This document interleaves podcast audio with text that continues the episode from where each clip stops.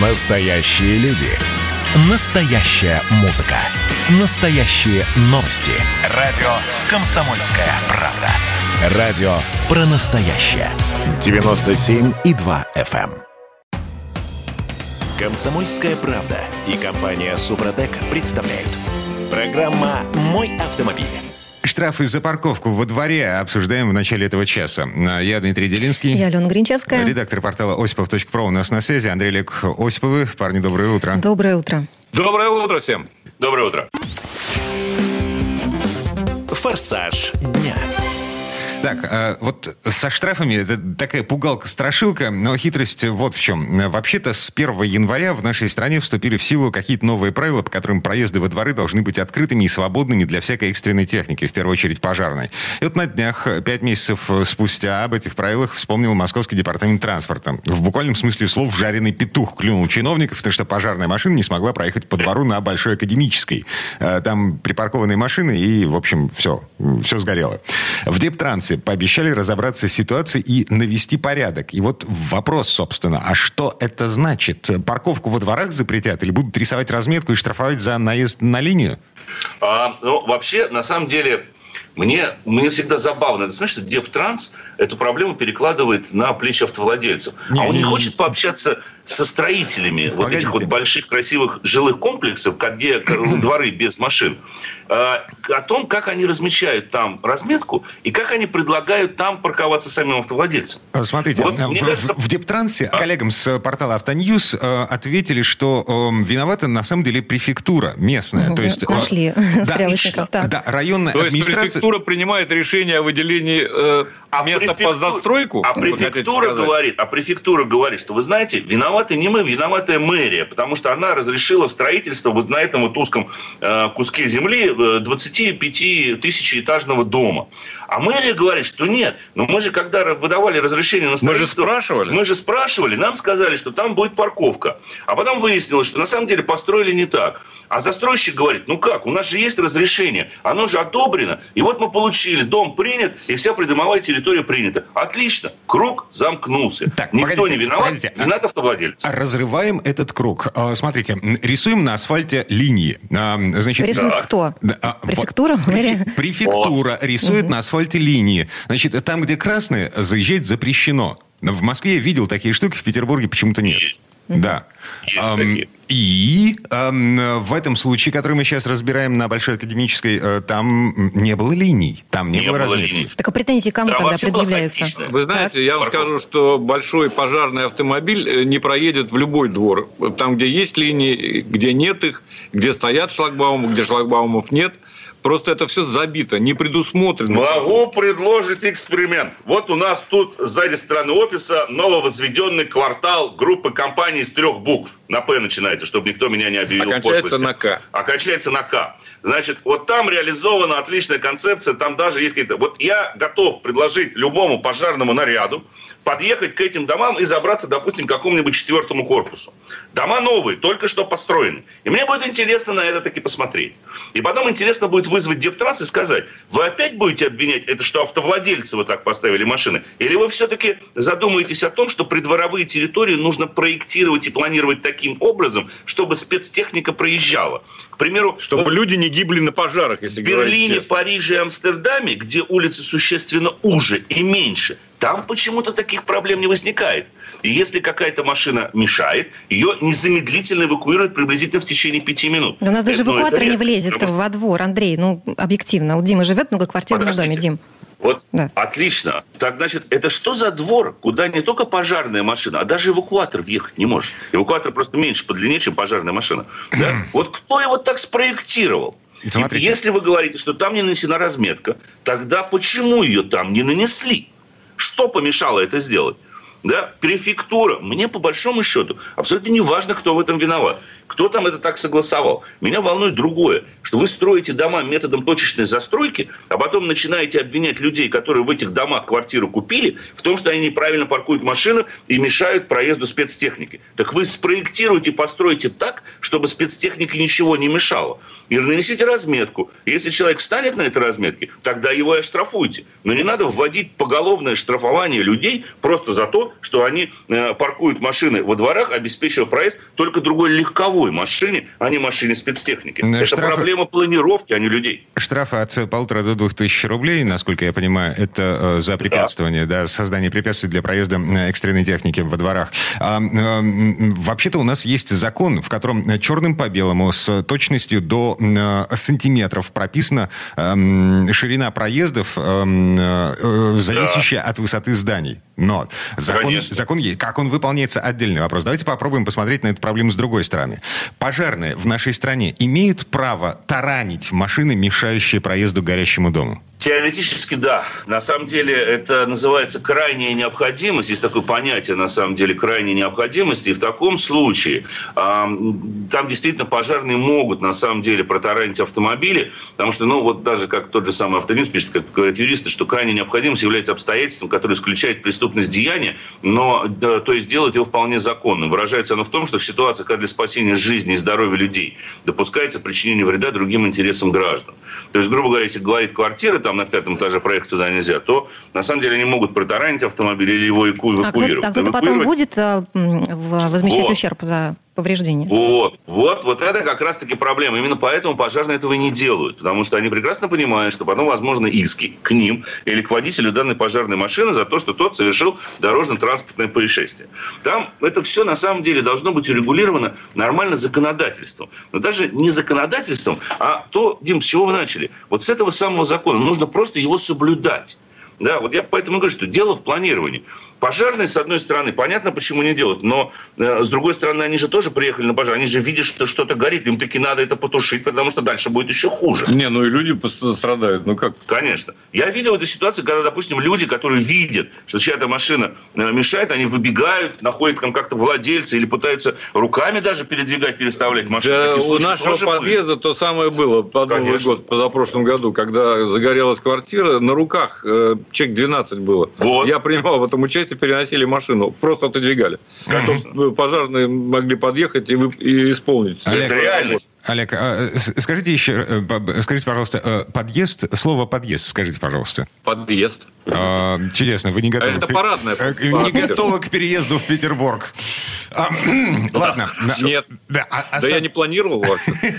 Остановимся. Э, На этом э, я еще раз напомню, значит, столичный департамент транспорта сейчас будет пытаться каким-то образом навести порядок во дворах для того, чтобы эм, появились проезды достаточной ширины для того, чтобы пожарная машина смогла проехать к дому. Как это будут делать? Рисовать разметку, эм, значит, посылать каких-то инспекторов ГИБДД, которые будут штрафовать э, водителей, заехавших на эту разметку, мы пока не знаем, но так или иначе, э, что-то мне подсказывает, что есть повод для тревоги. Э, Теперь переходим к машинам. Тест-драйв. Так, что у нас на очереди? Ну, у нас небольшое путешествие, на самом деле, в Тульскую область, в так называемые Кондуки или Романцовские э, горы они называются. Это под Тулой, в, не так далеко, в общем-то, от нее находится приблизительно 40 километров, где оказался благодаря Дастеру. Компания Renault решила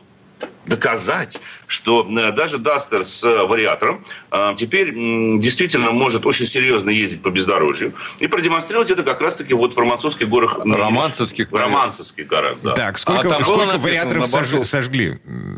Ни одного. Серьезно? Но мой коллега, мой, ко- поскольку не я сидел за рулем, то я в Как, пол- ты вообще не сидел за рулем? Э, Нет, во время бездорожья нет, я не сидел за рулем. А, Я решил коллегу, он очень хотел, собственно говоря, пройти весь внедорожный участок. Поэтому я по полной программе испытал, что такое выход в грязь, как это присоединять и использовать инерционный трос. Я все это знаю. Ну, Я и до этого это знал. Но вот, э, собственно говоря, благодаря стараниями коллеги, мы- он умудрился засадить автомобиль так, что его сдернуть было никак. То есть я пересел за руль, я понял, что все, мы засели окончательно. Мы разломали передний бампер, собственно говоря, отлетели заглушки от переднего бампера там в нижней части. Все нормально, все хорошо было. Тульский Дастер выдержал все? Да, ну, Дастер, конечно, выдержал. Выдержал он главным образом, потому что вариатор у него, так называемый CVT-8, это абсолютно нового поколения коробка. Она сделана, во-первых, с огромным запасом, то есть и муфта сама э, там позаимствована фактически у кроссовера Мурана, и выдерживает огромную мощность, то есть до 350 лошадиных сил она держит. И эта муфта стоит на Дастере, потому что у него такой мощности нет.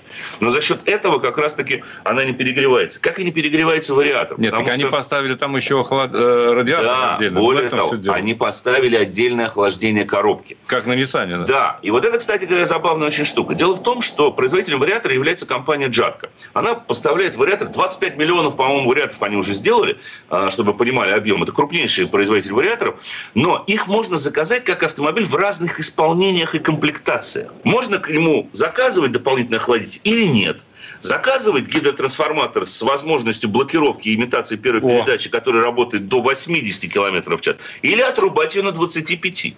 Вот в Рено решили не экономить. Они заказали топовую версию со всеми модификациями. В результате там есть дополнительное контрохлаждение коробки. Вот. Что для бездорожья чрезвычайно важно. Потому что, ну, когда у вас все четыре колеса буксуют, нагрузка на муфту и трансмиссию просто огромна. Она, своим... естественно, разогревается. У некоторых даже хороших внедорожников, ну, полчаса, 40 минут такой езды, и у вас появляется, собственно говоря, проблема с полным приводом, потому что ну, она перегреваться начинает, масло становится как вода, смазки не происходит нормально, и это, конечно, очень плохо. Вы можете сломать систему полного привода. Здесь нет, здесь ни разу машина не спасовала, и единственное, пожалуй, что мое нарекание к системе полного привода Дастера заключается только в одном. Что вот и оно ярко вылезло, когда мы засадили эту машину все-таки. Даже в режиме 4 VD Lock, я обратил внимание, ну, потому что передние колеса крутились, а задние крутились не сразу. Они все равно подключались с небольшим опозданием, чего на самом деле быть не должно. Андрей Осипов, э, э только что выплывший из грязи в Тульской области, э, и Олег да. Осипов, э, э, группа поддержки и сочувствия. Парни, спасибо, хорошего дня. Спасибо. Всего доброго. Счастливо, берегите себя. Ну, а мы вернемся в эту студию буквально через пару минут. В следующей четверти часа у нас Юрий Сидоренко. Будем говорить о том, что делать, если вы видите запертую в машине собаку на жаре. Программа «Мой автомобиль». Комсомольская правда и компания «Супротек» представляют. Программа «Мой автомобиль». Это мы вернулись в студию радио «Комсомольская правда». Я Алена Гринчевская. Я приветствую автомеханика, ведущего программы «Утилизатор» на телеканале ЧЕ Юрия Сидоренко. Юра, доброе утро. Доброе утро. В этой четверти часа давайте поговорим о том, что делать, если вы увидели запертую на жаре в автомобиле собаку. А это вообще законно? Итак, ну, в общем, всем понятно, что э, оставлять э, детей, животных э, в машине ни в коем случае нельзя, особенно в жару, когда на улице дышать нечем. Ну, почему-то некоторые до сих пор это делают. И я так поняла, что ты, Юра, недавно столкнулся с таким случаем вот, вживую, да, воочию. Что случилось? Рассказывай. Э, вот э, я не раз уже сталкивался с такими случаями, к сожалению, вот действительно, к моему сожалению, и э, произошло следующее. То есть началась хорошая погода, все прекрасно, в Москве как бы жарко, ну, буквально на днях было. Вот. И э, до 35 на улице, то есть вообще шикарно. Приехал в торговый центр. А у меня, знаешь, такая есть особенность. Я когда иду по по парковке, я автоматически mm-hmm. рассматриваю машины. Ну, вот, вот как-то вот, не знаю зачем, то есть заглядываю, там иду, заглянул вправо, влево, там в салон посмотрел. Не то, что там вот так наклонился и смотришь, а просто взгляд бросаешь. Mm-hmm. Вот. И представляешь, жара, на солнце, на самом солнцепеке стоит машина, я прохожу мимо, смотрю, лежит там собака. Я, честно говоря, думал, что это вообще не настоящая собака сначала, но решил присмотреться. Лежит, она уже в такой неестественной позе э, прилегла и, и дышит, дышит, дышит часто, часто, часто место. Mm-hmm. Я, я понимаю, что там в салоне уже градусов 60, наверное. Слушай, а меньше. окна были закрыты? Вообще в глушняк. Mm-hmm. Просто вот, ну, в глушняк. Э, как бы. И э, я понимаю, что надо что-то делать. Ну, как бы реальное животное лежит в машине, оно, оно умирает. Потихонечку задыхается и все. Потому что у собак, у них же там своя теплопередача определенная. Там у них температура другие, шерсть у них участвует в этом самом, э, в регуляции температуры тела. И двигаться надо, ее надо охлаждаться все время. Почему язык у нее все время э, высунут, потому что она тоже охлаждается этим же самым. Ну, я, я не зоолог, но как бы мне люди рассказывали про это. Вот. Что делать? То есть первое конечно, желание было разбить, разбить стекло. Но это вот прям такое вот желание нормального человека, наверное. Ребят, э, если вы чувствуете, здесь надо по ситуации быть. Если вы чувствуете, что время еще есть, то есть животное еще двигается хотя бы как-то, или там еще что-то, тогда надо предпринять э, определенные меры, которые я, я, я их и предпринял. А вот если они уже не, не, не, не помогают, вот тогда, конечно, э, можно разбить стекло. В принципе, по закону вы будете сразу же нарушителем. То есть вы сразу же становитесь преступником, но при этом вы спасете э, жизнь животному. Э, Ну, Здесь нужно взвешивать, видимо, да, что все-таки Конечно, в приоритете если, в момент времени. Если вы увидите человека в машине, то есть ребенка там или бабушку какую-нибудь старую, которая закрытая, то надо обязательно постучать, посмотреть, как она себя чувствует, и потом уже попробовать, открыта ли дверь или нет. И я думаю, что здесь вообще без промедления надо будет разбивать стекло. Единственное, Что сделал- что... Да-да-да. Единственное, что Да, обязательно, когда вы бьете стекло, перед этим надо позвонить э, в дежурную часть и объяснить Я представляю ситуацию. себе эту ситуацию. Я звоню в полицию, говорю, вы знаете, я тут сейчас вот стекло планирую разбить у такой-то машины.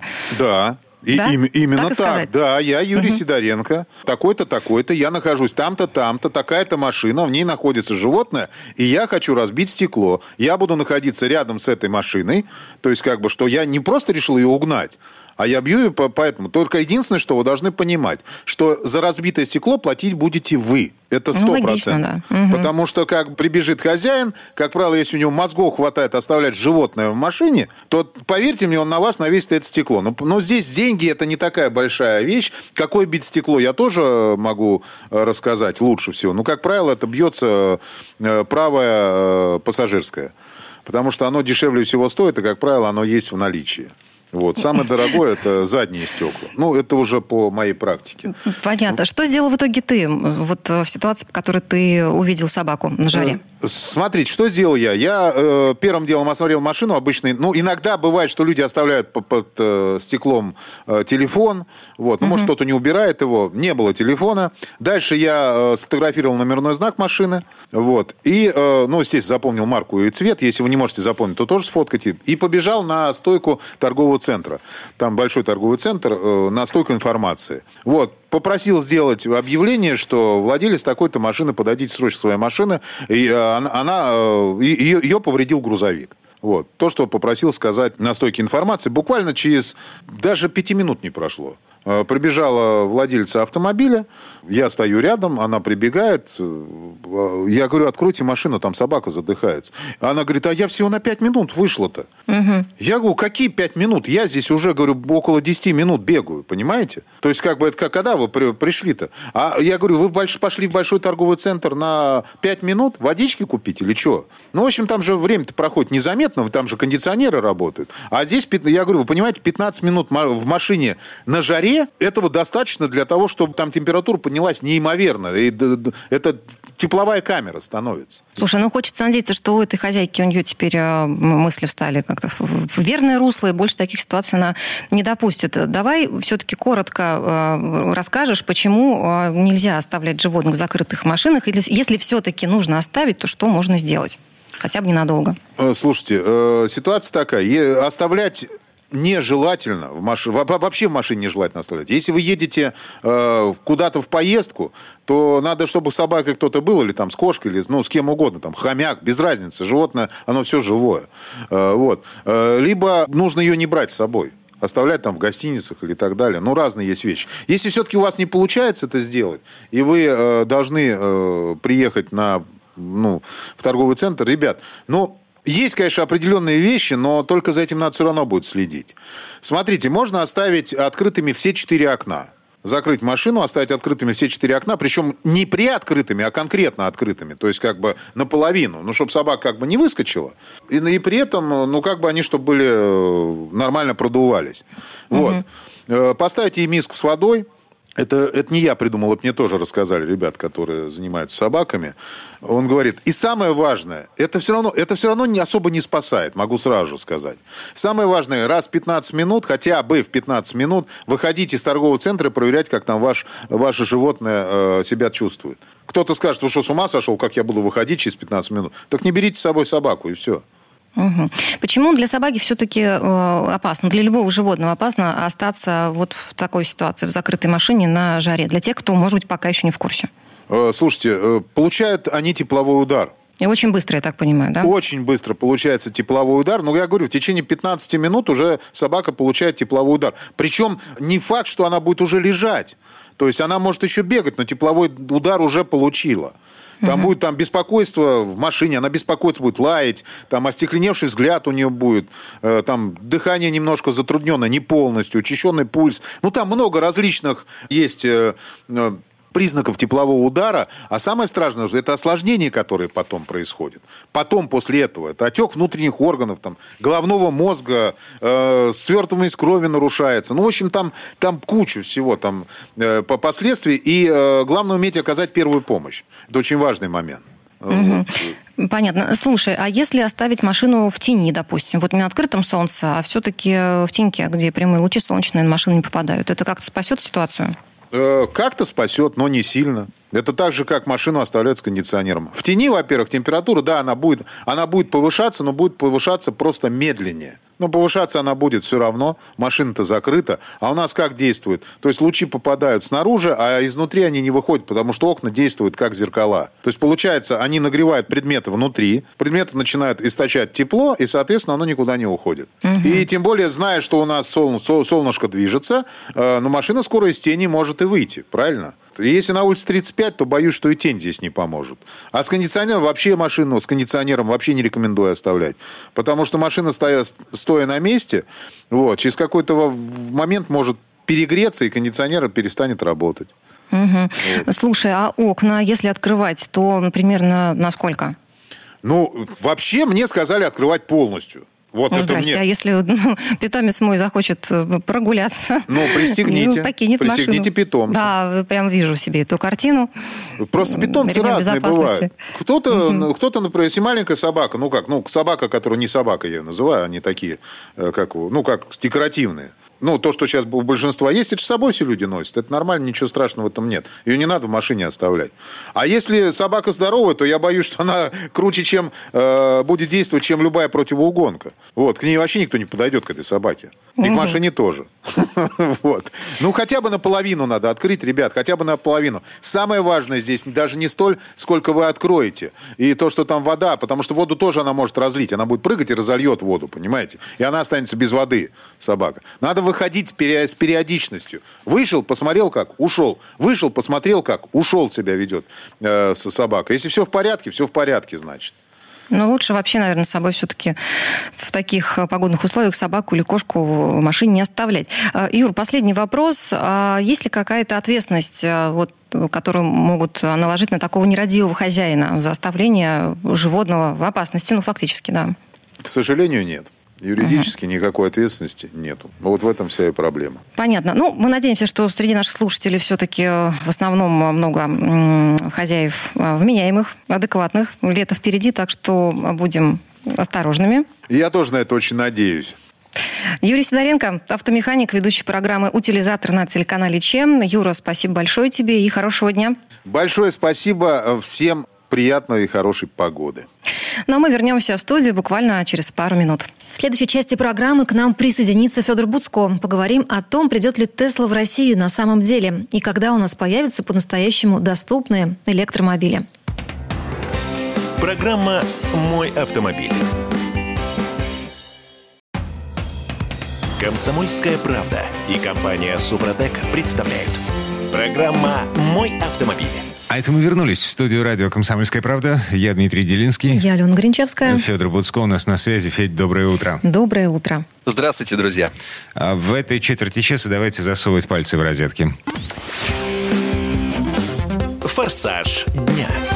Ну, про электрический автомобиль на самом деле говорим. А, тут на днях Илон Маск объявил о том, что Тесла придет в Россию официально. То есть, э, насколько я понимаю, сейчас машины ввозят, ну так, по-серому. Да, так, по серому возят. Давно уже есть много энтузиастов, есть э, московский Тесла-клуб, есть э, люди, которые вообще а, чуть ли не а, на каких-то добровольных основах а, стремятся развивать здесь электромобили в нашей стране. Вот их движение, вот такая благородная, некоммерческая зачастую функция. Хотя для некоторых это бизнес. Да, угу. возят, возят как могут. А что это значит? Что на территории России появятся заводы Тесла? А, как минимум дилерские центры вопрос э, встает э, об обслуживании этих автомобилей. Mm-hmm. То есть известно, что Тесла, в принципе, приглядывает за своими машинами, которые находятся вот вне зоны их вот официального представительства. То есть, ну, например, э, у главного редактора авторевью уже лет, наверное, 7 есть Тесла, и вот он не раз хвастался, что при возникновении технических проблем ему эти проблемы решает компания Тесла. Не потому, что он там главный редактор, нет у него никаких особых связей в этом отношении, а именно потому, что они так вот о своих клиентах заботиться. Могут прислать, например, какую-нибудь деталь, а, которую на дом привезут, и вот вставьте. Э, ну, в общем, э, кому-то везет, но на самом деле, конечно, чтобы эти машины были э, нормальные, нормально их можно было эксплуатировать, нужно, чтобы был дилерский центр. Ну, кузовщина, например, да, вот нужно что-то поправить. Или деталь какую-то поменять, а в батарею залезть. Вот эту высоковольтную технику. Там вот эти всегда, когда ты видишь оранжевые провода в машине, значит, не суй туда руки, высоковольтное что-то. Это касается и гибридов, и электромобилей. И для них нужны специалисты. Желательно, чтобы они были обучены, чтобы у них были мануалы, чтобы у них была техника специальная, э, чтобы это просто все нормально работало. Ну mm-hmm. и вообще приятно, когда машины продаются официально, а не возятся там кем-то как-то. Mm-hmm. Федор, а есть ли э, какие-то цифры по поводу того, сколько сейчас электромобилей Тесла вообще в России? Цифры есть, но, конечно, это все очень все это очень мало, да, ну, ну там 700, допустим, у нас автомобилей Тесла, ну это очень, это ничто, да, угу. хотя почему-то я их так часто вижу, э, ну, скажем, Я тоже, кстати, день. на улицах замечаю, все, да, в Петербурге. Они, а... половина из них где-то поблизости, наверное, вокруг Вы меня. живете в таких я... местах, Ой, где, ладно. где тусуются... Мы ездим по одним и тем же дорогам с тобой. Так, все-таки по поводу э, завода Тесла. Э, я напомню, э, на всякий случай, 4 миллиона 400 тысяч рублей стоит самая дешевая Тесла в нашей стране. 4 400. Эм, Новая ты имеешь в виду? Да. Угу. Подержанная, может, дешевле. Ну ладно, не суть важно. Эм, э, заводы то есть после того, как Илон Маск объявил о том, что он приходит в Россию, он собирается прийти в Россию, губернаторы наши на перебой начали стучаться в двери Минпромторга и напрямую к Илону Маску с предложением, а давайте поставим завод у нас, на нашей территории, на нашей земле. Ну, на самом деле о заводе пока говорить абсолютно преждевременно. И вот, допустим, сейчас большой завод строится в Германии. И, в принципе, его мощности вполне могло бы хватать на то, чтобы еще немножко и к нам отправлять. Как ты правильно подметил, Тесла машина не дешевая. И, ну, то есть э, даже если они начнут продавать в России там а, не 5 а, автомобилей в месяц, а 50, то вполне можно их привезти автовозами из Германии. То есть речь идет сейчас не столько о том, чтобы вот уж прям завод сразу строить, а скорее о том, чтобы просто эта марка официально присутствовала. Там сколько-то клиентов на них найдется. Понятно, что у нас спрос на электромобили невелик. Вроде бы нам государство все время говорит, давайте, давайте, вот. Отменили, например, а, пошлины на ввоз подобной электрической техники в Россию России. Да, я понимаю. На прошлой неделе стало известно о том, что собирается вернуть обратно эту самую таможенную пошлину для того, чтобы развивать производство внутри нашей страны. Ну вот как с обычными автомобилями у нас, э, значит, либо локализация, либо импортная пошлина фактически заградительная. Э, это, ну да, пока говорят о 15%, которые, наверное, все-таки еще заградительными я бы не назвал. Но, тем не менее, это, конечно, абсолютно преждевременное решение для рынка, на котором этих электромобилей просто фактически нет. 10 тысяч те, 800 машин. 10 тысяч 800 ну, электрических электрических машин бегает по дорогам России на сегодня? Это, конечно, абсолютно. Это очень мало. Это, собственно, капля в море. И, конечно, ни о каких э, там больших пошлинах сейчас ну, говорить, был, ну, говорить было бы странно, потому что если мы хотим это развивать, тогда давайте дадим этому развиться, а не то, что, знаете, как а, там, посадил там, не знаю, укроп, он вырос на там, пол сантиметра, а ты такой, ну-ка я тебя в супчик. Ну, хочешь, ну, срежь его сейчас в супчик, ну, не будет у тебя больше укропа. Это, ну, кстати, ну, называется ну, микрозелень, продается в супермаркетах. Дима, Микрозелень очень да. вкусная, очень дорогая вещь, да, ну, ну, просто ее очень мало, да? Не для всех. Формате... Слушайте, ну вот то, что я читаю, тут вообще-то рост продаж электромобилей 95% за год, за прошлое. Низкая база. Э, продали 195 машин вместо 100. Ну, роста все равно да, есть, нас, поэтому... просто ну, нет. Да. Ну, ну, вот сейчас Ягуар Porsche. Угу. И, кстати, все три э, марки, в принципе, я тоже эти машины вижу на улице. В первую очередь, конечно, Porsche Taycan. Может быть, у меня просто глаз наметан, да, я просто очень люблю марку Porsche, и я всегда смотрю на их автомобили, а, какой цвет, какие диски, значит, э, и так далее. И Taycan, э, он обращает на себя внимание. Если так вот к нему не пригляделся, то, в принципе, можно спутать с Панамерой, но я это сделать не могу ни в каком ракурсе, ни в каком личном состоянии, поэтому я их все время вижу. Эти машины покупают. Но они, конечно, очень дорогие, даже не хочется говорить уже о ценах, понятно, что это, ну, как это очень много. Но, тем не менее, это очень круто, потому что, э, ну, это, если в версии там самой мощной, то это 2,8 секунды до сотни. Обслуживания. Это результат, который может показать исключительно один еще автомобиль с двигателем внутреннего сгорания марки Porsche. Это 911 GT2 RS. То есть это, по сути, трековый автомобиль. А это гражданская машина, достаточно просторная, достаточно комфортная и так далее. А, ну, то есть есть у нас несколько машин. Есть э, Jaguar F-Pace, есть Audi e-tron, которые можно купить и нормально обслуживать э, в России. 5 миллионов, 6 миллионов. Но сейчас цены так скачут, что даже ну, трудно на это смотреть. Но, а, большая, часть, менее... большая часть машин, о которых мы сейчас говорим, э, вот эти электрички, это а, поддержанные Nissan Leaf, ввезенные к нам по серым схемам. А, без... Абсолютно верно. Да даже не по серым, просто, просто они привезенные к нам бывшие в употреблении японские машины с правым рулем. Это очень редко машины с левым рулем. И новые обычно это как раз там трехлетки, которые пригнали из Японии, привезли.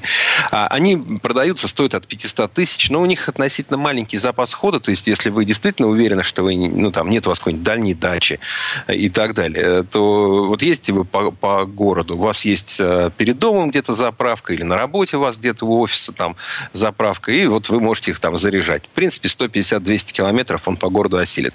Но когда мы говорим 200, то, поверьте, это настолько некомфортно. Вот э, ты, когда едешь, а он тебе пишет там 37 километров, 35 километров, ну, 32 как-то километра. нервничать, да, переживать. И ты думаешь, что, может быть, лучше я сейчас прям встану, да, и уже больше не поеду никуда, не знаю, приеду за ним ночью, там, когда не будет пробок, я как-нибудь дотащусь до какой-нибудь зарядки, а вось она не будет занята и так далее. То есть это некомфортно. Поэтому, ну, реальности километров 80, я думаю, если у вас вот э, дневной там 50-80 километров, тогда можете ездить без проблем, значит, не успели сегодня заправить, заправите завтра. А ездил я недавно, кстати, на Лифе уже на таком новом леворульном, э, благо он есть в каршеринге, в одном из каршерингов московских. А, посмотрел тоже, сколько он проезжает. Небольшой запас хода. Все равно, то есть это пока, ну, такая нагрузка. Но у меня, например, рядом с домом, рядом с, там, э, с другим домом тоже есть эти зарядки. По идее, я мог бы им пользоваться. Но э, лиф, во-первых, он не едет так, как хотелось бы, как ты ждешь от электрички, да, чтобы прям нажал и прям прям поехал. А, и маленький запас хода, и он не продается официально, и высокая цена. То есть, если вы сейчас пойдете смотреть, что купить, то, в общем, выбор достаточно скутен. Я периодически к этой мысли возвращаюсь. Я хочу ездить на электромобиле. Причем я вообще-то хочу делать это прямо сейчас. Вот прямо сейчас, пока есть эти льготы, пока можно бесплатно парковаться в Москве, пока можно не платить транспортный налог, пока электричество много где раздается просто бесплатно. То есть ты вообще забываешь о тратах на АЗС. Да, ты приобретаешь некоторые сложности. Ты не можешь за две минуты себе полный бак накачать. Все-таки это время, даже если у тебя там хорошая зарядка, быстрый, быстрый ток, много тока. И тем не менее, есть же там огромный ресурс у силового агрегата. Эти машины миллионниками, э, по миллиону километров проезжать не вопрос. А, техобслуживание редкое и очень дешевое, потому что там особенно обслуживать нечего. Там а, 2000 деталей вместо 10 тысяч в машине с ДВС. Там нечему ломаться. Там нет проблемы грязного топлива, там плохого масла. Вот это все можно забыть. Вот все то, из-за чего я, когда меня спрашивают сейчас, «А вот я думаю, не купить ли мне первую машину, вот я точно не знаю, вот я, может быть, бы на работу ездил, еще и там два раза в год я бы ездил там в соседний городок. Я говорю, бери каршеринг, не покупай машину. Вот. И именно поэтому, потому что парковка, потому что там налоги, потому что заправка, потому что, потому что, потому что. А тут лафа.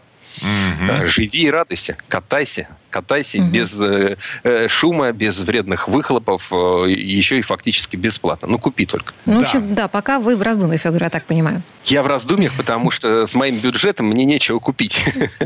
Но ну. если бы, если бы можно было, то я с удовольствием, потому что ну, вот в Европе, например, а, сейчас колоссальный бум, а, настолько много, такое широкое стало предложений электромобилей, их выпускают все. Уже есть машины за там, 15 тысяч евро а, в Германии. Еще государство по 5-7 тысяч возвращает. То есть, ну, просто, ну, уже почти бесплатно.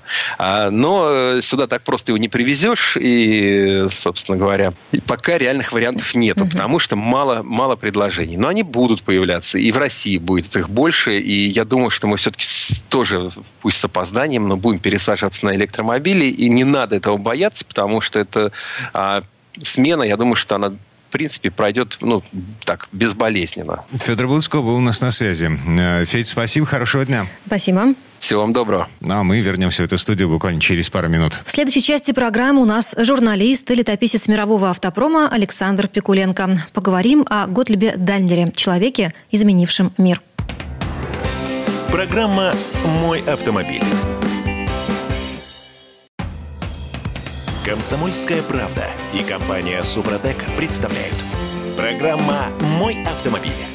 А это мы вернулись в студию радио «Комсомольская правда». Я Дмитрий Делинский. Я Алена Гринчевская. В этой четверти часа у нас традиционная история от Александра Пикуленко. На этот раз речь пойдет о фигуре Готлиба Даймлера, инженера и предпринимателя, который в конце 19 века создал немецкий автопром. Ну, всемирно известный концерн э, пережил многое. Две мировые войны, несколько крупных кризисов. И в наши дни все еще входит в число крупнейших автопроизводителей мира, сохраняя устойчивую позицию на рынке премиум э, автомобилей.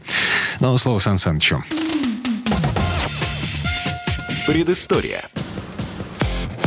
Готлиб Даймлер – один из официально признанных отцов автомобиля. Его имя сегодня носит крупнейший автомобилестроительный концерн Даймлер. Имя второго из отцов, Карла Бенца, по малообъяснимым причинам у концерна отняли. Бенц и Даймлер – изобретатели автомобиля, первопроходцы-основоположники. Жили по соседству, творили в одно и то же время, однако так никогда и не встретились. Об этом я слышал с детства и принимал на веру. Таких, как я, повернутых на автомобилях в СССР держали на скудном информационном пайке. Поэтому красочные брошюры концерна Daimler-Benz выглядели особенно убедительно. Узнай я в те годы, что когда-нибудь из названия концерна исчезнет имя Бенца, еще более странно, что во всем мире красивую легенду об изобретателях автомобиля охотно пересказывали и пересказывают до сих пор, не подозревая, возможно, что сложна она в 1936 году в гитлеровской Германии грандиозным торжествам по случаю 50-летия германского автомобилестроения. Подозревать, что в этой истории не все складно, и что Бенц и Даймлер могут оказаться далеко не первыми построившими автомобиль, я начал задолго до того, как на страну обрушился информационный вал. Однажды у меня появился альтернативный источник информации – статья, опубликованная в сборнике «Автомобилист» неким В. изобилующая подробностями, несвойственными досаафовскому полухалтурному изданию, статья повествовала о Готлебе Даймлере и его изобретениях. Как оказалось, Валерий Николаевич Беляев был приятелем Льва Михайловича Шугурова по заводу АЗЛК. По рассказам Льва Михайловича, любознательным и дотошным, но совершенно непутевым. Наук не постиг, карьеры не сделал, к тому же подружился с зеленым змеем. Я зацепился за свидетельство, что к дорожным испытаниям своей четырехколесной повозки с двигателем внутреннего сгорания Даймлер приступил только 4 марта 1887 года. Сначала подвел каретник советник, обещавший поставить агрегатоноситель еще 29 апреля 1886 года, ко дню рождения жены Даймлера. Затем у Даймлера и его воспитанника Вильгельма Майбаха что-то не заладилось с охлаждением мотора. Пришлось комбинировать головку цилиндра охлаждать водой, а сам цилиндр, как и прежде, воздухом. То есть распространенная теза «Даймлер поехал в 1886 году» подвергалась сомнению. Выдумать такое Беляев не мог. Его статья распухала от фактов, цифр, номеров патентов. Кстати, свою моторную повозку по Беляеву Даймлер почему-то не запатентовал.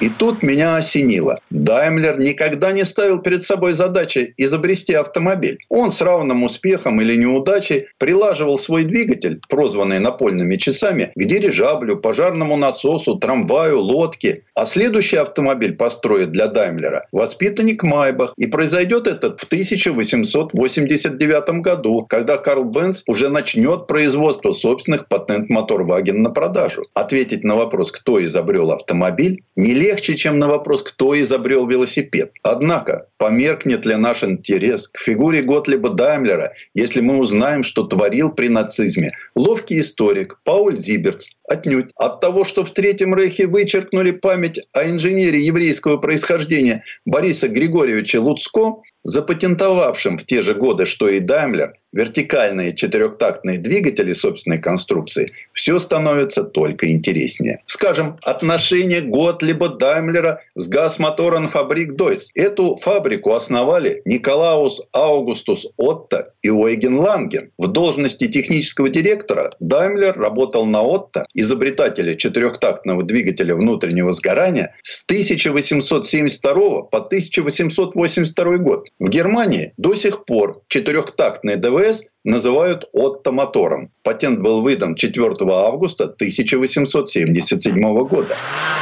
Даймлер строил свои мотоциклы, автомобили, лодки, дирижабли исключительно с четырехтактными двигателями. Коль так, следует ли, что Даймлер был настолько в добрых отношениях с Отто, что запросто посягал на его патент? Вовсе нет. Немало свидетельств тому, что Даймлер конфликтовал с Отто и Лангеном, что и привело в итоге к разрыву. Владельцы фабрики предложили открыть своенравному техническому директору филиал где-нибудь подальше от Карлсруя. Скажем, в России, куда Даймлер и отправился 16 октября 1881 года. Суровые холода наступившей русской зимы не затруднили Швабу путешествия, отметил уже знакомый нам Пауль Зиберц. Даймлер вернулся из России воодушевленный. 28 декабря наблюдательный совет Газмоторен Фабрик Дойц поддерживает его предложение по созданию российского филиала. Готлибу Даймлеру был предложен пост руководителя. И тут Даймлер внезапно отказывается, хотя условия были предложены наивыгоднейшие променять возможности целого филиала, обширный перспективный рынок и немалый доход на жалкую теплицу в Бад-Конштадте, где им с Майбахом предстояло начать все сначала, для этого у Шваба должны быть веские основания. Корень следует искать в разногласиях с партнерами. Историк Александр Владимирович Фирсов упоминает о претензиях Газмоторенфабрик Дойц к Даймлеру из-за нарушения авторских прав и попытках последнего уладить дело миром. Фирсов высказывает обоснованное предположение, что Даймлер в своих моторах целился любым способом обойти патенты Отто и пусть даже в ущерб работоспособности. Наконец, Фирсов напоминает, что двигатели Даймлера после получения тем патента оказывались часто неработоспособными и доводил их до ума Майбах. И тут опять всплывает имя Луцкого, который, делает вывод Фирсов, поступал как раз наоборот. Сначала создавал работоспособный двигатель, а уже затем патентовал его. Или вовсе забывал это сделать. Но все же, какова в действительности роль Даймлера? Она окажется достаточно весомой. Это и подкрепленное совместными патентами его участие в Газмоторенфабрик Дойц, и заслуга в переводе двигателей внутреннего сгорания с газа на жидкое топливо, и создание компактного силового агрегата, пригодного к использованию на различных транспортных средствах. В 1889 году Даймлером и Майбахом был изобретен первый в мире V-образный двигатель. Мотоцикл тоже его Даймлера изобретение. Даймлер привлек финансовых партнеров и 28 ноября 1890 года основал Daimler Motoren Gesellschaft, первый в истории автомобильный концерн, запустивший свои щупальца во Францию, Великобританию, США, Россию в 1894 году, в год 60-летнего юбилея, Готлиб Даймлер снова возглавил пост директора Daimler Motoren Gesellschaft. В 1895 году он настоял на возвращении в компанию Майбаха, который снова стал главным конструктором. В последующие пять лет фирма Daimler стала одной из ведущих автомобильных компаний мира. Но 6 марта 1900 года Готлиб Даймлер внезапно скончался. А на землях, присмотренных Даймлером в долине Унтертюркхейм под Штутгартом, с 1901 года и по сей день располагается завод Mercedes-Benz. Предыстория. Сан Саныч, спасибо. Это был Александр Пикуленко, летописец мировой автомобильной индустрии. Ну, у нас на этом все на сегодня. Алена Гринчевская. Дмитрий Делинский. Берегите себя. Программа «Мой автомобиль».